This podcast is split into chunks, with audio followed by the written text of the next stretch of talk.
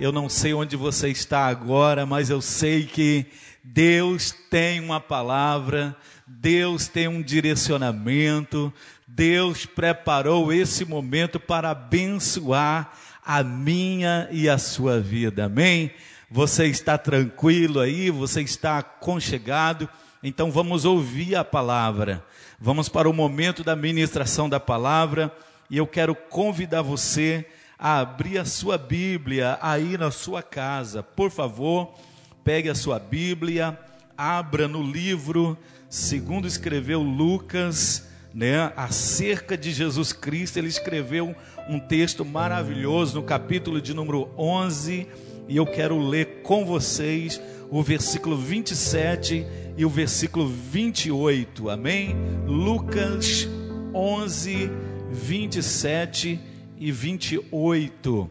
É um texto muito interessante que nós vamos aqui nos prender por alguns minutos, estudando a palavra, ouvindo a importância desse texto para nós, para os nossos dias, para a nossa vida espiritual. Eu sempre digo que quando estamos reunidos na presença de Deus, Ele sempre acrescenta algo em nós ou ele tira algo de nós. Então Deus ele vai acrescentar algo em você, ou ele vai tirar algo de você que está em excesso. Ele quer que você esteja bem, ele quer que você esteja curado, ele quer que você esteja pronto para ele. Amém? Então, esta palavra nós vamos falar aqui agora. Vamos lá? Lucas 11 27 e 28. Diz assim: e aconteceu que, dizendo ele estas coisas, uma mulher dentre a multidão, levantando a voz, lhe disse: Bem-aventurado o ventre que te trouxe e os peitos em que mamaste. Mas ele disse: Antes, bem-aventurados os que ouvem a palavra de Deus e as guardam. Amém? A resposta de Jesus foi maravilhosa.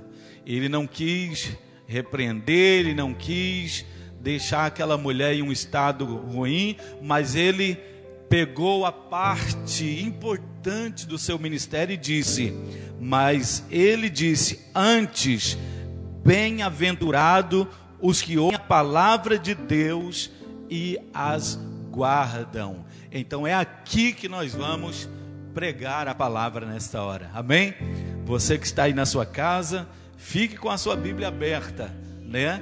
Fique com a sua Bíblia aberta, porque nós vamos agora falar a palavra do Senhor por alguns minutos, né? Vamos aqui cavucar, né? Vamos aqui cavar nesses textos, nesses versículos, para a gente descobrir aqui algumas coisas que são importantes para nós.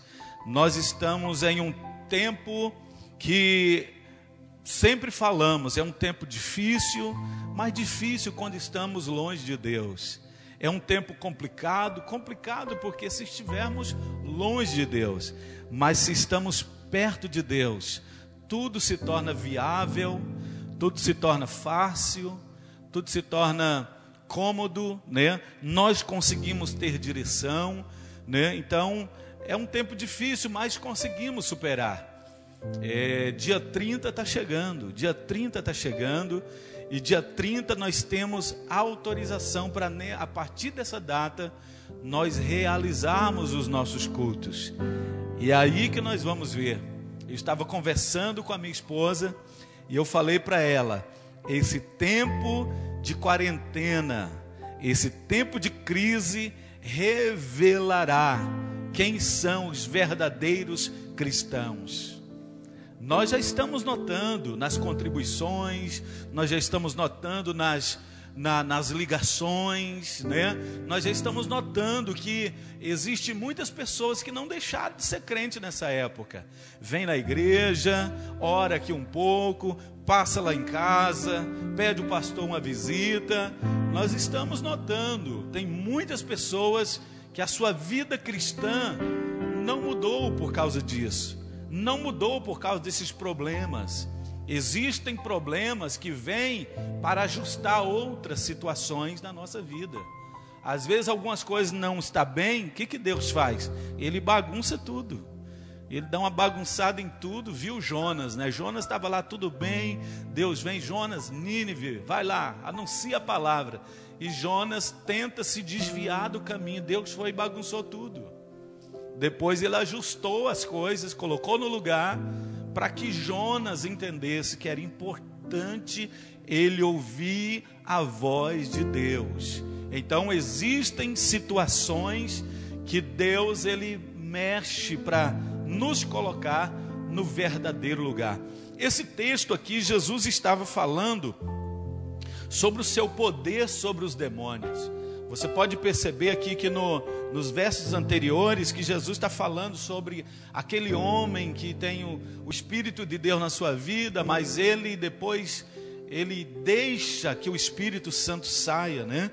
E o diabo, que é astúcio, que o, o diabo que é que é aproveitador, ele aproveita as oportunidades. Ele sai andando para lugares distintos, para lugares secos, e ele depois ele volta para ver como está aquela casa. Ele volta para observar como está aquela pessoa que ele foi expulso de lá. A Bíblia diz que Deus ele nos chamou, nós estávamos possuídos, nós estávamos é, dominados pelos, pelas nossas paixões, nós estávamos dominados pelos nossos desejos, pelas nossas vontades, e o Espírito de Deus veio e nos libertou. Ele nos libertou, nos fez agora novas criaturas, né? Mas se nós não tivermos o cuidado de nos resguardar, o diabo ele não desistiu de nós. O diabo não desistiu de confrontar, de atacar. A Bíblia diz no capítulo 12 de, de, de Apocalipse que ele está 24 horas acusando, acusando os filhos de Deus. Ele está sempre acusando, ele está sempre apontando. Vocês viram o caso de Jó, ele apontou Jó, ele se. É, Deus disse para Satanás: Você viu lá o meu servo Jó? Ele disse: Claro, eu tenho visto. E o Senhor tem afortunado ele. Ele é rico, ele é próspero, ele tem prazer em te adorar porque ele tem muita grana, ele tem muito dinheiro. E o Senhor disse: Não, Jó me adora, não pelo que eu posso dar para ele, mas pelo que eu sou, pelo que é, realmente ele vê quem eu sou.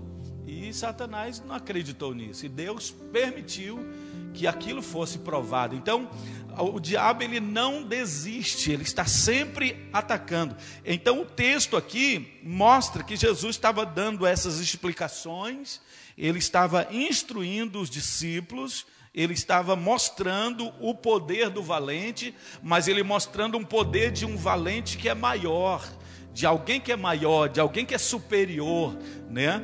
Ele falando, mesmo que isso aconteça, existe um valente que é mais valente do que o, o inimigo. Ele tem o poder de dominar, de tomar, de fazer a obra. E no meio dessa conversa, uma mulher, ela aparece no cenário, né? E aquela mulher, ela fala, parece que exaltando Maria, né? Ela fala, ó, bem-aventurado, né? O ventre que te gerou, e bem-aventurado os peitos que te amamentaram, né? E Jesus, ele não foge do propósito. Jesus poderia dizer: Ah, é verdade. Maria foi uma bênção para mim. Maria foi realmente extraordinária. Ela me gerou, ela cuidou de mim. Não, Jesus, ele não mudou o foco. Você precisa ter cuidado, porque existem muitas coisas que vêm contra você, que são coisas boas, que são palavras boas, mas elas querem te tirar do foco elas querem desvirtuar você do seu verdadeiro propósito. E o propósito de Jesus era o quê? Era ensinar a palavra. O propósito de Jesus era, era o quê? O Jesus era o quê? Era a cruz, era a nossa salvação, era a nossa redenção. E Jesus foi claro e categórico. Ele disse para aquela mulher: antes bem-aventurados. Ele fala aqui claramente, ele diz: ó, bem-aventurados são os que ouvem a palavra de Deus e as guardam. Então, irmãos, o foco principal da minha vida e o foco principal da sua vida é ouvir a palavra e guardar a palavra. Você pode ver que lá no livro de Apocalipse, vamos ver lá, Apocalipse capítulo de número 1, lá João ele fala esse, ele fala quase isso aqui, mas ele acrescenta uma coisa a mais. Né? Me veio aqui esse texto, vamos ver lá. Apocalipse, capítulo de número 1, eu acho que o versículo de número 3, vamos ver aqui. Olha só, é. Ele diz: Bem-aventurado aquele que lê e os que ouvem as palavras desta profecia e guardam as coisas que nelas estão escritas, porque o tempo está próximo. João aqui em Pátimos, ele acrescenta um pouco mais bem-aventurado aquele que lê, aquele que ouve e aquele que pratica, né?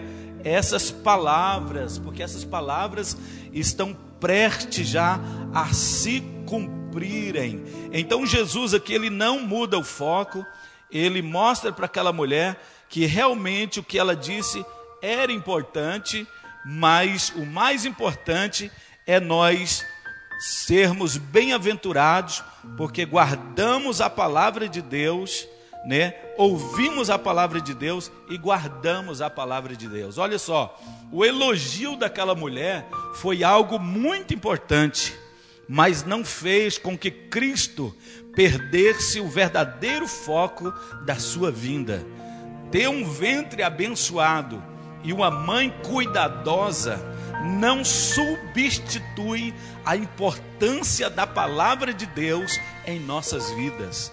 Portanto, nada mais, nada é mais importante do que ouvir e guardar as palavras de Deus. Amém? Você tem guardado a palavra de Deus? Você tem ouvido a palavra de Deus? Você tem tirado tempo, né, para ouvir a palavra, para guardar a palavra? Agora nós vamos dividir esses dois pormenores aqui: o ouvir e o guardar a palavra. Amém? Porque é importante nós ouvirmos e guardarmos. Foi o que Jesus falou. Mas se nós ouvirmos e não guardarmos, não valerá de nada. Né? O principal foco é ouvirmos a palavra e guardarmos esta palavra para que ela surta um efeito na nossa vida. Você lembra lá no livro de João? Vamos lá no livro de João, capítulo de número 15. Vamos ver aqui, João, capítulo de número 15. Eu acho que é aqui que Jesus fala nessa questão de guardar a palavra. Vamos ver aqui a importância de nós guardarmos a palavra. Olha só, eu sou a videira verdadeira e meu pai é o lavrador. Toda vara em mim que não dá fruto, atira e limpa toda aquela que dá fruto, para que dê mais fruto ainda. Vós já estáis limpos pela palavra que vos tenho falado. Estai em mim e eu em vós como a vara de si mesma não pode dar fruto se não estiver na videira, assim também vós não, então, se não estiverdes em mim. Eu sou a videira, vós as varas. Quem está em mim e eu nele, esse dá muito fruto, porque sem mim nada podeis fazer. Então a palavra do Senhor aqui ela já estava ministrada. Ela já tinha sido ministrada sobre a vida dos apóstolos, sobre a vida dos discípulos, mas a importância era guardar a palavra. Se nós ouvirmos somente a palavra e sairmos ali e esquecermos esta palavra, ela não produzirá em nós o verdadeiro sentido. O que, que Jesus falou lá no livro de Isaías, no capítulo de número 55? Ele diz que a palavra do Senhor, ela não tornará vazia para ele, mas fará aquilo que lhe apraz. A palavra do Senhor, quando ela é ministrada, quando ela é falada, ela tem o seu valor, ela vai produzir um efeito sobrenatural na minha e na sua vida. Amém? Então nós precisamos ter esse cuidado. Vamos ver aqui. Bem-aventurados os que ouvem, versículo de número 28, a primeira parte. Ao ouvir a palavra de Deus, as pessoas eram impactadas, transformadas, salvas, libertas, tinham suas vidas mudadas. Você pode perceber que as grandes multidões, quando ouvia Jesus, aquela palavra mudava as pessoas. Aquela palavra, ela vinha no, de encontro ao coração daquelas pessoas e elas eram atingidas por aquela palavra, de forma que elas voltavam diferente. Vocês se lembram que Jesus, uma certa feita, estava pregando lá e dois soldados foram enviados para prender Jesus. E eles chegaram lá, tiraram o capacete, a espada, colocaram de lado e foi assistir o culto para depois prender Jesus. O que, que aconteceu? Eles voltaram de mãos vazias. Eles voltaram e chegaram lá, os camaradas falaram: E aí, cadê o cara que nós mandamos você prender? Ele disse: Olha, ninguém fala como aquele homem. Aleluia! Ninguém prega igual ele. Nós fomos lá para prender, mas nós ouvimos a palavra dele. E aquela palavra entrou dentro da gente e nos mudou. Então, irmãos, ninguém que tem um encontro com Jesus, ninguém que vai ao encontro de Jesus e ouve a sua palavra, ela permanece da mesma forma. Essa palavra ela muda, ela transforma. Então as pessoas tinham as suas vidas mudadas. Era a oportunidade que elas tinham para aprender e também serem ensinadas no verdadeiro caminho. Porém, muitas delas ouviam e se esqueciam da palavra. Isso era mesmo mal. Então tinha muitas pessoas que ouviam a palavra, desfrutava daquele momento ali de comunhão. É o que a gente vê muitos, com muitos crentes dos nossos dias. Tem muitos crentes que vêm na igreja. E se você procurar ele, o que que pregou hoje? Ele não sabe. Ele diz: Olha, o culto foi bom, o culto foi maravilhoso. Eu vi uns irmãos lá cheios, tá? Mas e para você, como foi o culto? Foi maravilhoso. O que, que o pastor pregou? Não lembro. Qual o texto que ele leu? Não lembro. Qual foi a mensagem que ele ensinou? Não lembro. Há pessoas que conseguem entrar na igreja, que conseguem assistir um culto, ele não pular.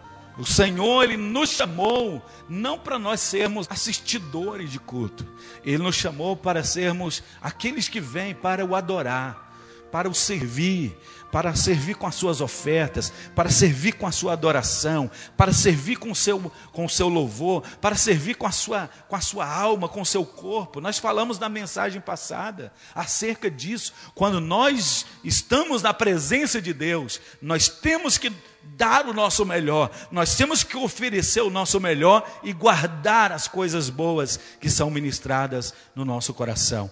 Vamos lá eu, eu observo aqui um grupo de pessoas que eles foram até o Senhor. Eles foram até o Senhor, ouviram a palavra, mas porém a palavra para eles não tinha importância. Por quê? Porque eles esqueceram a palavra. É aquele povo lá dos pães, dos peixes, dos cinco pães e dos, dos três peixinhos lá. Eles foram até o Senhor, comer os pães, comer os peixinhos, voltaram para casa, no outro dia, eles estavam atrás do Senhor. E a Bíblia diz que eles chegam no lugar, Jesus não está, eles pegam os barquinhos e atravessa para o outro lado e eles chegam até o Senhor. E o Senhor fala para eles abertamente: Vocês estão vindo até a mim, não pelos milagres, pelas maravilhas, pela palavra. Vocês estão vindo a mim por causa da multiplicação dos peixes e dos pães que eu fiz.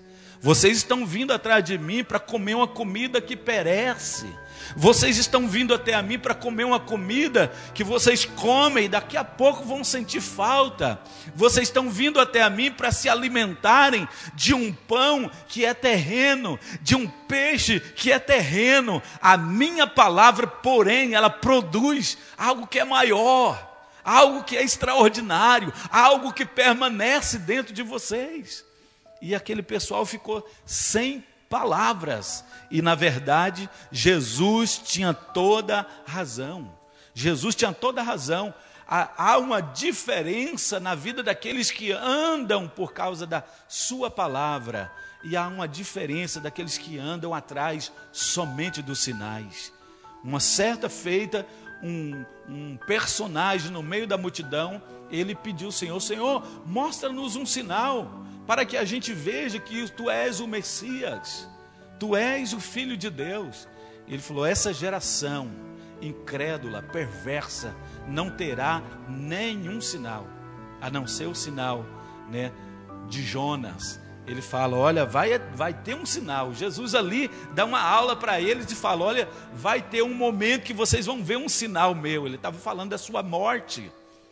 Ele estava falando do seu sepultamento, ele estava falando da sua ressurreição, mas eles não entenderam, os discípulos entenderam. Então você que é discípulo, você que ama o Senhor, pelo que Ele é, não pelo que Ele te dá, pelo que Ele é com você, com a sua família, não pelo que Ele pode te oferecer, você é bem-aventurado. Amém? Você é bem-aventurado, porque a palavra de Deus ela quando é guardada dentro de nós, ela produz frutos que glorificam o nome do Senhor, que exalta o nome do Senhor. Então esse primeiro grupo aqui não é muito interessante para nós, mas esse segundo grupo, Jesus falou que ele é importante. E qual é o segundo grupo? Ele diz: "Olha, antes bem-aventurados que ouvem", ele diz que esse é bom.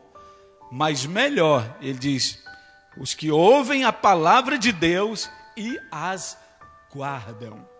Então, guardar a palavra de Deus, ela nos promove. Guardar a palavra de Deus, ela nos protege. Guardar a palavra de Deus, ela nos sustenta. Esta palavra nos sustenta. Vamos ver aqui, versículo 28 ele é tremendo, ele tem muita coisa boa aqui. Mas vamos falar aqui um pouquinho da importância disso aqui. Guardar a palavra é nosso maior desafio. Então, guardar a palavra é o nosso maior desafio. Você lembra onde eu li no culto de hoje? Você lembra os textos que eu falei já no culto de hoje ou você já esqueceu? Ou será que essas palavras estão guardadas? Onde foi que o pastor leu? Onde foi que o pastor é, pediu para você abrir a sua Bíblia? Isso é importantíssimo você ter esse cuidado, né? Você está aqui, mas você está ligado, mas você está guardando essa palavra. Isso é importantíssimo. Então, é, guardar a palavra é o nosso maior desafio. Se queremos ter mesmo a marca de um verdadeiro discípulo, temos que guardar a sua palavra. Então, guardar a palavra é o nosso maior desafio. E guardar a palavra é que nos faz ser discípulos. Porque o discípulo, ele fazia exatamente o que seu mestre fazia. O discípulo, ele era exatamente igual ao seu mestre. O discípulo, ele tinha até o seu semblante, a sua semelhança de vestir, as suas formas eram parecidas com a do seu mestre. Você viu Pedro quando foi pego lá no interrogatório, que ele nega três vezes? A mulher falou: Rapaz, você é igual, você parece demais, você fala do jeito dele. Je Pedro estava tanto tempo com o Senhor que a sua forma, a sua maneira de vestir, o seu jeito, mesmo que a sua palavra falava não, não, não, a sua forma, a sua maneira era igual. Mesmo que o seu homem exterior se corrompa, o seu homem interior ele se aperfeiçoe em Deus, que o Senhor ele te transforme, que o Senhor ele te mude, que o Senhor ele te encha desta palavra para que esta palavra ela transforme você de verdade.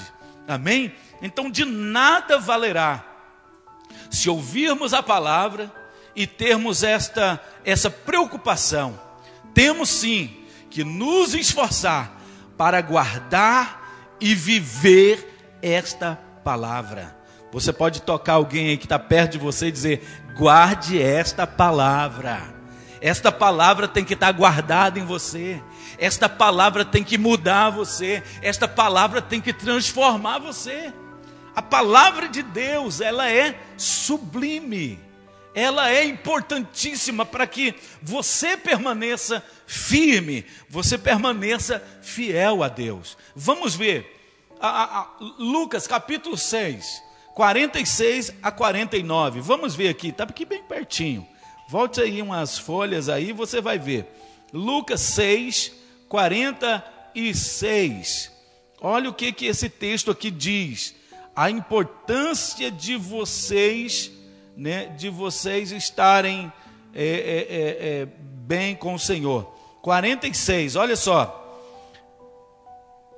E por que me chamais Senhor, Senhor, e não fazeis o que eu vos digo? Qualquer que vem a mim e ouve as de minhas palavras e as observa, eu vos mostrarei a quem é semelhante.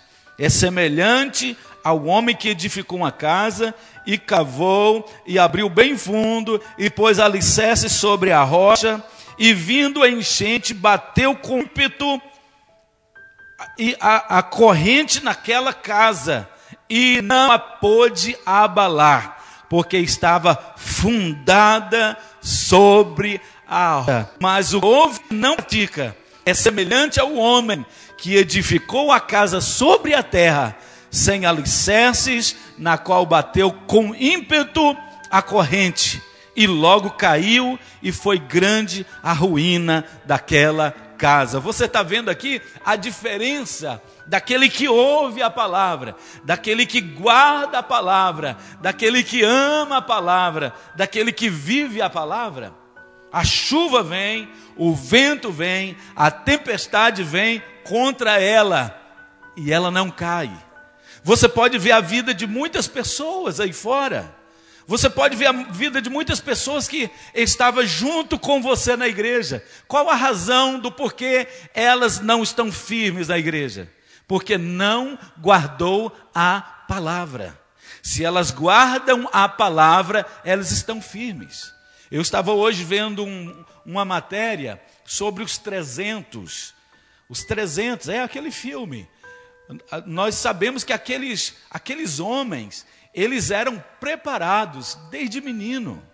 Aqueles meninos eram colocados num lugar de treino, num local de treino, num local ermo, num local onde eles passavam por grande desafio para que o medo desaparecesse deles, para que eles não tivessem medo de nada, para que eles enfrentassem qualquer adversário. Você percebeu que quando a Tacheste vem com um exército poderoso, com mais de um milhão para destruir os trezentos, eles peitaram um milhão.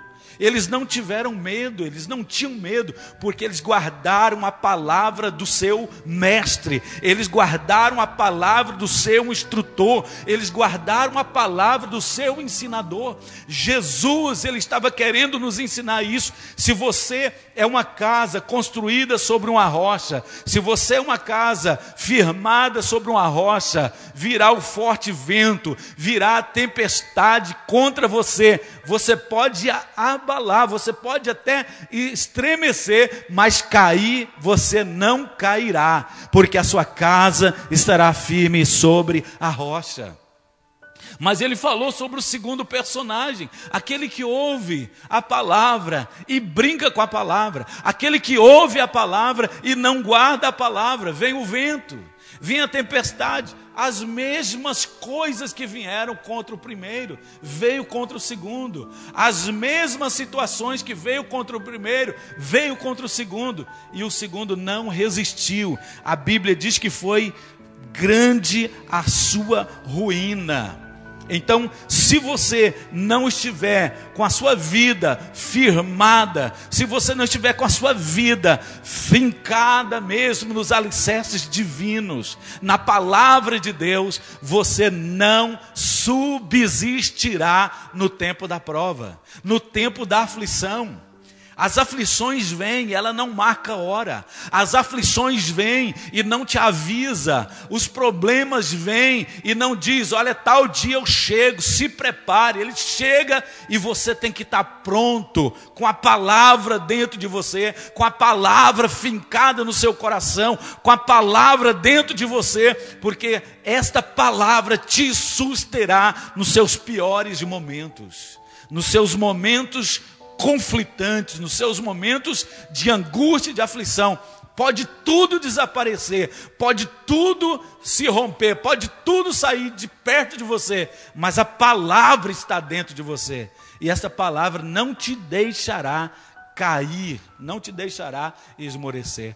Então, querido, a palavra de Deus é isso. E a palavra de Deus, ela também, ela, ela é uma, uma resposta para o mundo. A palavra de Deus que está em nós é uma resposta para o mundo. Por que, que as pessoas estão nos vendo todos os dias, ainda mesmo em meio à pandemia? Estão nos vendo firmes, estão nos vendo esperançosos. Hoje nós, ontem nós recebemos uns irmãos lá em casa e a gente estava falando acerca disso. A gente estava falando sobre aqueles que têm esperança. Quando nós temos esperança em Deus, não foi Ana? Nós estávamos falando desse assunto. Esse assunto ele é fundamental para nós, porque o mundo está um caos, o mundo está de ponta cabeça, mas a igreja está de pé. A igreja está firmada na palavra. A igreja está firmada no seu objetivo. A igreja está contando a hora, contando os dias, contando os momentos para voltar os cultos, para ela continuar marchando. As empresas fecharam, muitas lojas fecharam, muitas indústrias fecharam, muitas coisas aí fechou aí fora, porque eles não têm esperança. A igreja não, a igreja está pronta para continuar a sua marcha, porque a nossa vida está firmada na palavra. Louvado seja o nome do Senhor. Então essa palavra ela nos além dela nos fortalecer nos momentos angustiantes, essa palavra também, ela, nos, ela mostra para o mundo quem nós somos. Vamos ver? Atos capítulo 24, versículo de número 22, a Bíblia diz que Paulo, ele é levado para Roma, porque ele pede, né? Era também um propósito de Deus. Paulo, ele, ele vai sendo levado, ele vai sendo conduzido, ele entra num barco, passa para outro, até que Paulo chega nos seus lugares devidos. Mas essa trajetória de Paulo, irmãos, foi uma trajetória de experiências. Foi uma trajetória onde Paulo ele pregou para reis, ele pregou para doutores, ele pregou para magistrados, ele pregou para os homens mais importantes daquele tempo. Deixa eu dizer uma coisa para você: se firme na palavra, porque Deus, mesmo parecendo que é um tempo de conflito, que é um tempo que está acabando para você, Ele vai te dar oportunidade para você estar diante de homens importantes que precisam ouvir a palavra e você, firmado na palavra, vai falar para eles, né? Essa importância, você vai falar para eles o quanto isso é importante. E o capítulo de número 24 aqui de Atos dos Apóstolos, olha onde Paulo estava. Olha onde Paulo estava pregando. Vamos ver aqui, uh, 24, versículo de número 22.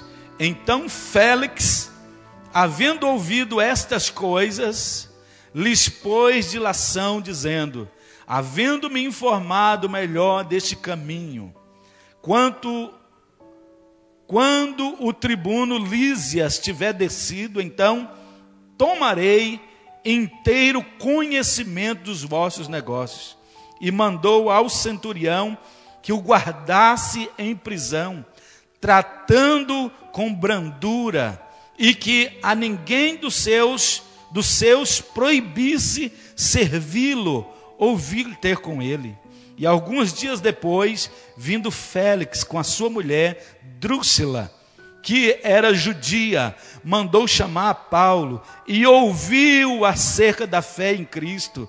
E tratando ele da justiça e da esperança e do juízo vindouro. Félix, amedrontado, respondeu: Por agora vai-te e tendo oportunidade te chamarei. Aquele homem foi convencido pela palavra, aquele homem foi tocado pela palavra que Paulo estava ensinando.